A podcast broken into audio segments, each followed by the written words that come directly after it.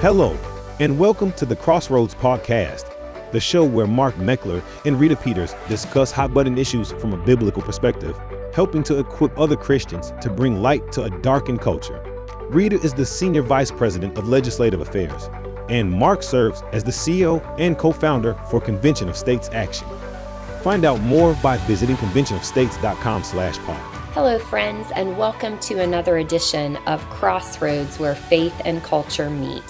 I'm your host, Rita Peters, with my co-host, Mark Meckler, and today we're going to continue our conversation from last week about the war in Israel, what it's about, what the consequences may be, why we as Christians should be particularly concerned about Israel, and how we can be praying over this conflict. So let's get right back into it. And so you have all these Arabs in Gaza. They've been fomenting this stuff. Who are they? This is a really interesting question.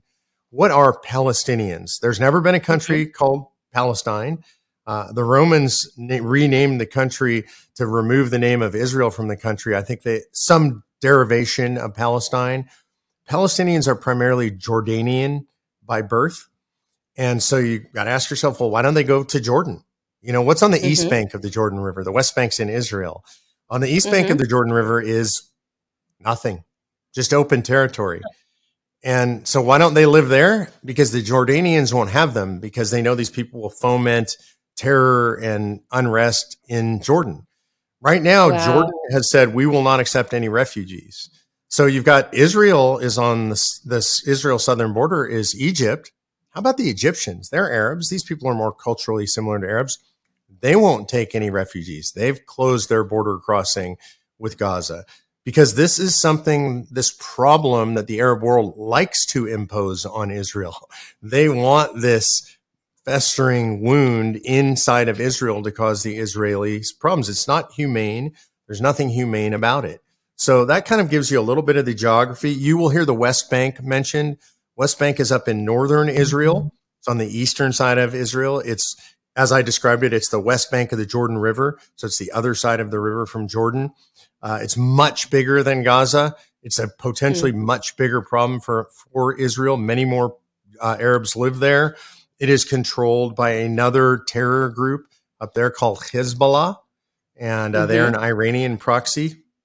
So that's a possible trouble spot for Israel, too. If that lights up right now, it would become a two-front war. But again, both of those groups, North and South, hate Israel, want to destroy Israel, want to kill every Israeli and every Jew in the world, really. So one last thing I want to say about the actual conflict taking place now. This started because a bunch of terrorists managed to break through the wall. This was well planned, well executed, probably planned through Iranians with Hamas as their proxy. And over now 1,300 Israelis dead. If you haven't watched the videos of what they did, and these are Hamas videos, right, of them wearing GoPros as they do what they did, you should. And I promise you, it will damage you to watch them. It will break your heart. It will scar your soul. It's evil. This is true evil on the face of the earth. If you want to see what Satan unleashed looks like on the face of the earth, not if you want to, you should know evil, right? We should know evil by what it does. And I've had people tell me, I can't watch. It's too much. It's too graphic. I've watched hours of these videos. And as the new ones come out, I continue to watch. I don't want to watch. I don't even watch horror movies. I don't like scary movies. I don't like stuff like that. I don't want stuff like that in my head. But this is what one group of human beings are doing to another on this earth today. And your position on this should be dictated by reality. And reality is what these videos show. I'm going to say some graphic stuff, so plug your ears if you can't handle it. I watched a video of them beheading a Thai worker, somebody from Thailand, not even a Jew, beheading him with a hoe, a garden hoe, while he's alive.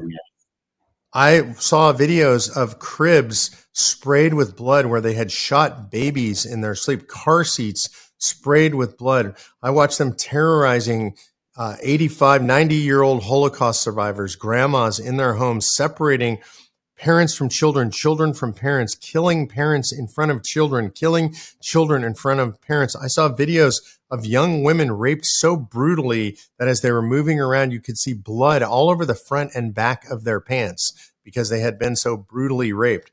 We need to know these things and we need to see these things. And when people say to you, and I've had people say this to me online and otherwise, yes, but you have to understand the context.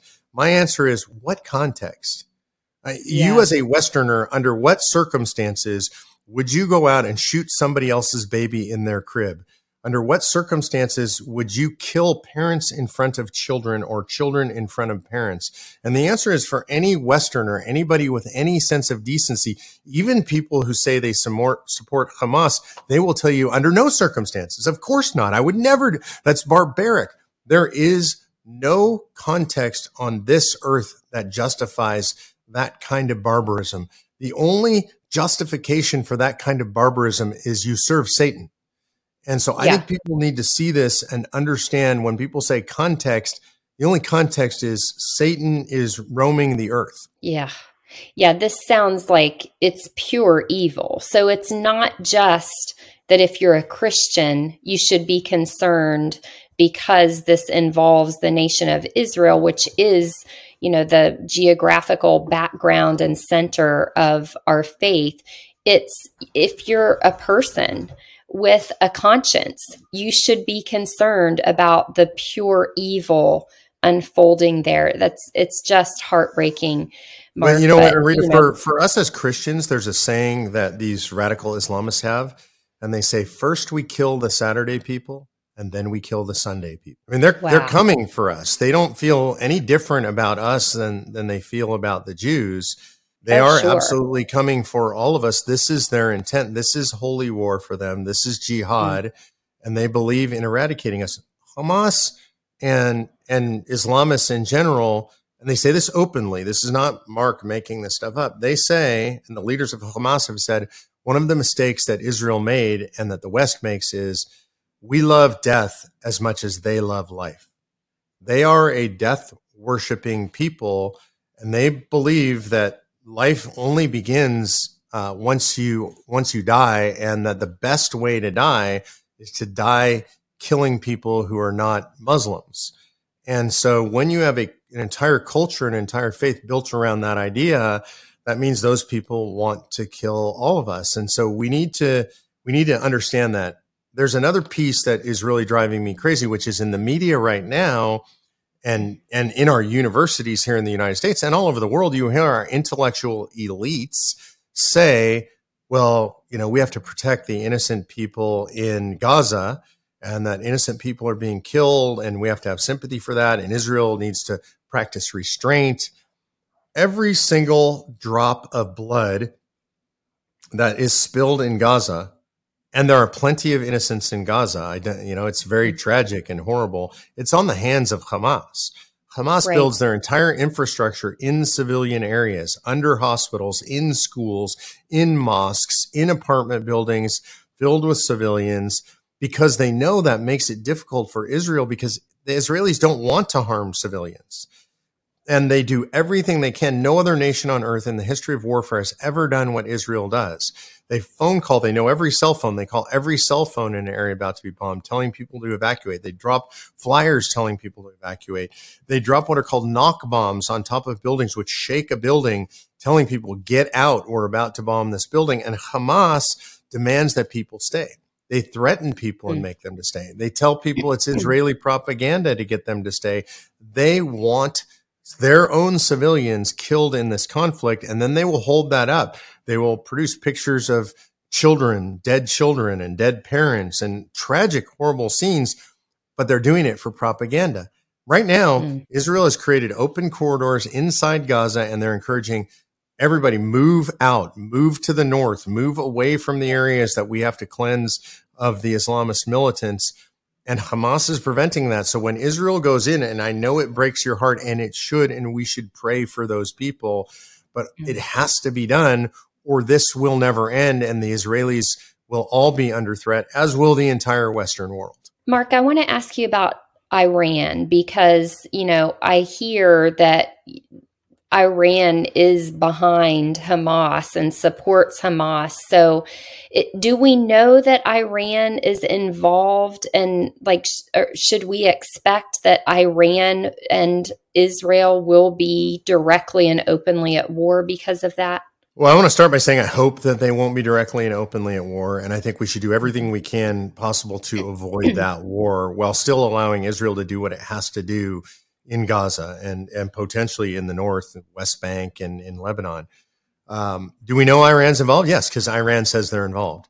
In fact, I saw this morning that Iran has just raised what they call the black flag of jihad over their capital.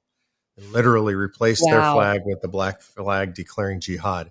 Iran has said that if Israel continues to do what it's doing in Gaza, that they are likely to expand the conflict. Mm-hmm. And so we absolutely know Iran's involved. There were high-level meetings between Iran and Hezbollah and Hamas just prior to this attack. We do know that Iran provides at least $100 million a year in aid to Hamas. And so there's all kinds of exchanges between Hamas and Iran. Iran repeatedly says that it's going to wipe Israel from the face of the earth. That's why they're developing nuclear weapons. So do we know Iran's involved? Absolutely, unequivocally, yes. Do we know exactly the extent to which they're involved in this particular attack? We don't. We know that Hamas and Hezbollah, which is the terror group in the north, they don't do anything without Iran's approval. They're essentially proxy states or proxy terrorist organizations working at the behest and the full funding of Iran. And important to note, by the way, we as a government give money to Iran. This happened massively under the Obama administration. President Trump stopped it when he was in office. It's been reinitiated under President Biden. They just freed up $6 billion in aid. They've had high-level meetings with Iran. One of Biden's Middle East envoys has just had his security clearance revoked, and there's a massive investigation going on. They believe he was a spy for Iran and was engaged in as a proxy for Iran. So yeah, Iran's involved. We know that they're at the center of terror. There's a lot of geopolitics going on there that are complicated. You have Shia versus Sunni. These are different strains of Islam. Mm-hmm. And you've got Iran represents, I believe, the Shia, and the Sunni is kind of the rest of the Arab world in the Middle East. They're all scared of Iran because Iran wants to dominate. It's a very militant strain. So on the surface, they're all Muslims, but very different strains of Islam. Yeah. All of them hate Jews, by the way, and Christians. So that part they have in common. Mark, what do you think is the potential for this conflict to escalate beyond just the Middle East? Do you think that's going to happen? I know we all hope that it doesn't, but do you think there's a real potential for that? I think the potential is there. But I think right now, today, and it changes day to day, I think the postures are correct from the West to prevent that. There's a couple of things that have to happen. The U.S. has to stand strong with Israel. Israel must wipe Hamas from the face of the earth. It has to get rid of it. And there's multiple reasons aside from just the military reason of the threat on their southern border, which is they have to show that they are militarily superior to all of their enemies in the Middle East. That causes stability. We always look at every conflict from a Western perspective. We think, well, everybody else is like us and they all want the same things. They want to live peacefully. They want prosperity. They want their children safe. That's not true in the Middle East. We discussed already Islam and Muslims say that they love death as much as we love peace. And I want to be clear when I say this stuff. This is really an important caveat. I know plenty of Muslims who I think are great people. They don't believe that, right? But there is a large portion of the Muslim world that does believe that. And when you have, I think it's 1.25 billion Muslims in the world, and you have a large portion that believes that, I would say call it at least 60% of the Muslim world. That's a lot of people who believe that. So they have a different worldview than we have. Sometimes it's hard for us to relate to that people would make their children into human shields. We would never do that. We throw our bodies over our children. It's the opposite worldview. So it is important that Israel wipe Hamas from the face of the earth and to restore order on their southern border. That will create stability. If Israel looks weak, if the West looks weak, that emboldens radical Islam in the world. That emboldens Iran and other nations that might join them in fighting against Israel and, more broadly speaking, against the West. Important to note that Iran refers to Israel as little Satan and refers to the U.S. as big Satan. So they hate us and they see us as the root of all evil in the world. And so this is really important. In order to have stability, Hamas is going to have to go. There's going to have to be total victory for Israel. And that counts on the U.S. standing strong. The U.S. has now sent 2 carrier strike groups into the Mediterranean. And essentially, and Joe Biden, I'm going to give him full credit here so far. He said to Iran, if you're thinking about doing something, don't even think about it. And what he's trying to do is prevent the dominoes from falling that lead to wider conflict. Okay. Russia and Iran are close. Russia likes anything that destabilizes the United States. China seems to so far have stayed out of it, but they like things that destabilize the United States.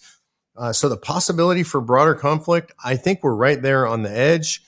Right now, I think the West is doing the things that are needed to prevent the broader conflict. And the biggest thing that we individually can do, aside from prayer and imploring God to wipe Israel's enemies from the face of the map, the biggest thing that we can do is to support Israel generally, to say we want Israel to have a free hand to do what they need to do. I don't want American boots on the ground. I don't think we should do that.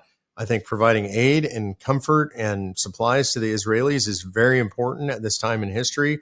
And we as the American public are going to have to support that because our elitist betters in the institutions, in colleges, in government, they are moral relativists and they don't see the existential threat.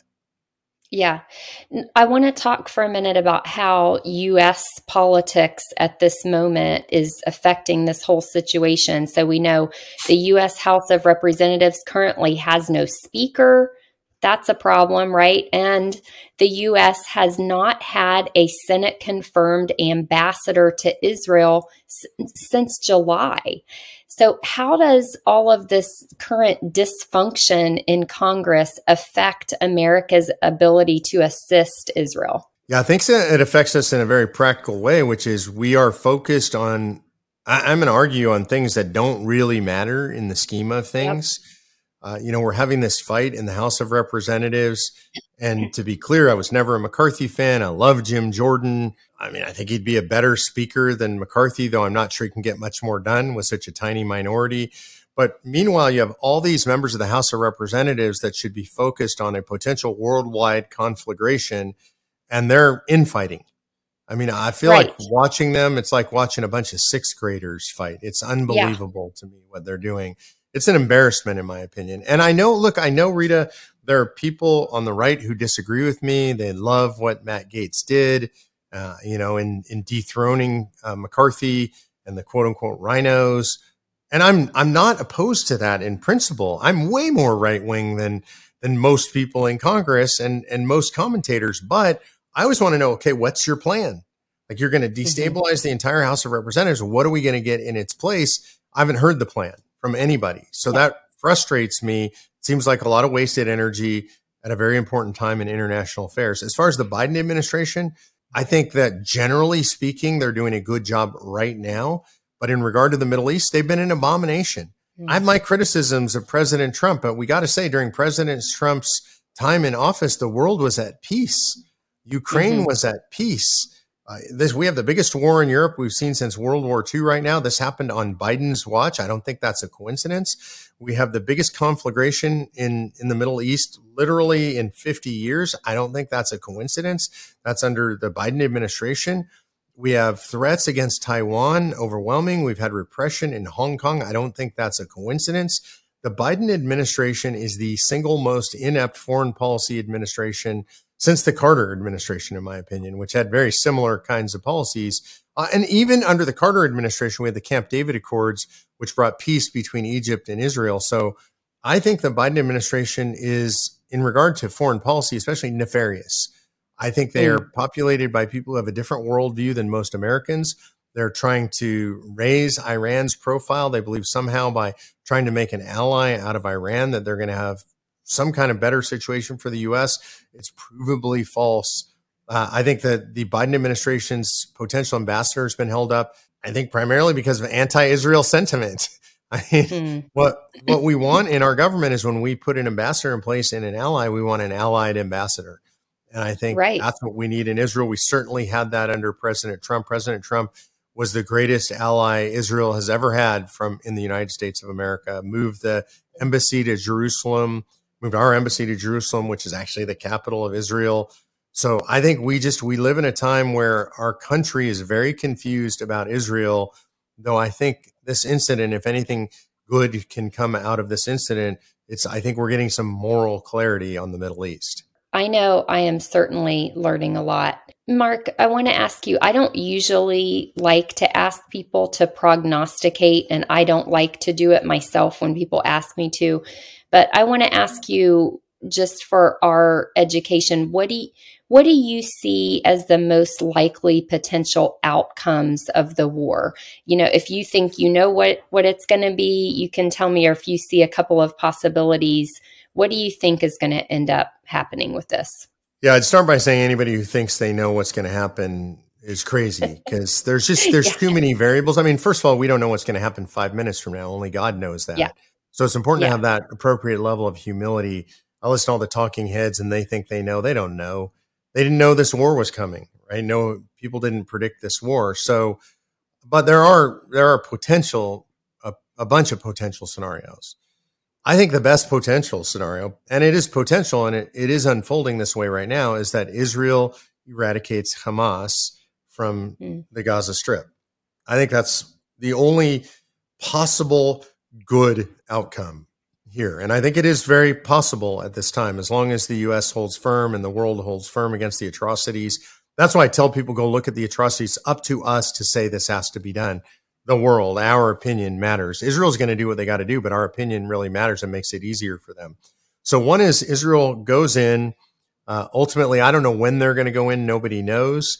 They have to watch their northern flank, and that's Lebanon, and that's where Hezbollah is so strong. To give you an idea of the risk on the northern border, Hezbollah is estimated to have somewhere between 170 and 200,000 rockets pointed at Israel. Roughly 7,000 rockets have been sent into Israel from Hamas. So you get the relative scale is incredible. Iran funds Hezbollah to the tune of at least $700 million a year, where Hamas gets about $100 million from Iran. So again, it gives you the scale. So Israel has to be very wary of what's happening on its northern border right now. And that potentially could draw us into the conflict. In other words, if Hezbollah strikes strongly from the northern border against Israel, it's possible that the U.S. gets drawn in at that point. We have two carrier strike groups. Each carrier strike group there contains an air force larger than every Muslim country in the region, probably combined. So we have serious firepower there. We can shoot from the ships. We can strike from the air. That's what I worry about, is does Israel come under such serious threat that the United States has to get involved? I can tell you, Israel would rather the United States not get involved. It is beneficial to them to fight this war on their own and win. That sets a strong signal to their enemies that we are way more powerful than you are, and you need to stand down. Israel gets peace through strength. This is a truism in the world, but particularly in the Middle East. So one scenario, Israel goes in, does what it has to do in Gaza. How Gaza ends up in the end, I don't have a prediction for it. I don't think it's going to be part of greater Israel. There's 2 to 3 million Palestinians there. I think the number is 2.3 million. Israel does not want to govern that territory. It gave it back to the Palestinians in 2006. Maybe, who knows, maybe Egypt ends up governing that, but they say they don't really want to. Maybe some kind of a government is installed that's not radically Islamist, terrorist. That's a place to me that I don't have a good solution for. So the question is contain to just Gaza in the south. The war breaks out in the north, which is Hezbollah and the West Bank, and then just contain that, and maybe with U.S. firepower involved, or it breaks out into a broader proxy war, and you start to see all the other Muslim countries get engaged, and then the potential for World War III is very strong. Yeah, so I'm wondering if it starts to look like Israel is going to succeed in just wiping Hamas from the face of the map, does that escalate Iran's engagement in the conflict? And do you see this becoming a nuclear war? It probably de-escalates Iran's involvement. If Iran sees that the world is going to support Israel doing everything it has to do, I think that puts the appropriate level of fear into Iran that the world will let Israel deal with Iran. And by the way, Israel's never admitted that they have nuclear weapons. They've never denied it. They're not part of any nuclear non-proliferation treaty. They just don't comment on nuclear weapons. I think everybody in the world knows nuclear. They have a nuclear arsenal in Israel, and they will not allow Jewish genocide to take place. It just won't happen. Yeah. And so they already saw this. The reason Israel exists is because of what happened in World War II and the Nazis. They're not going to let it happen again. So I think the potential is always there for nuclear engagement. I think that's down the road, but I do think that danger exists and I'm worried about it. But I think the best chance to push back on Iran is to, if the world stands strong and lets Israel wipe out Hamas.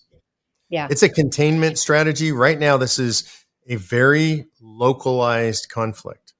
I mean, literally, remember, Gaza is the size of, it's a city.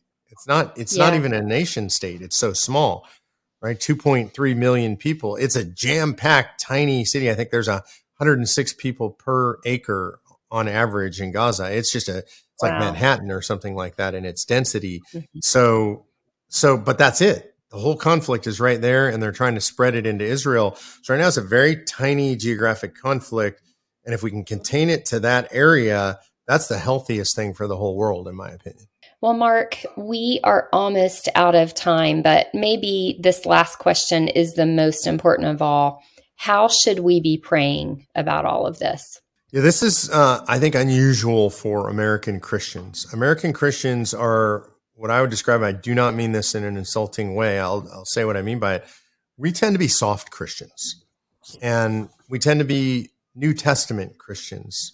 And that's important because Jesus Christ speaks to us through the New Testament, but we have to remember Jesus Christ is the God of all, Alpha and Omega.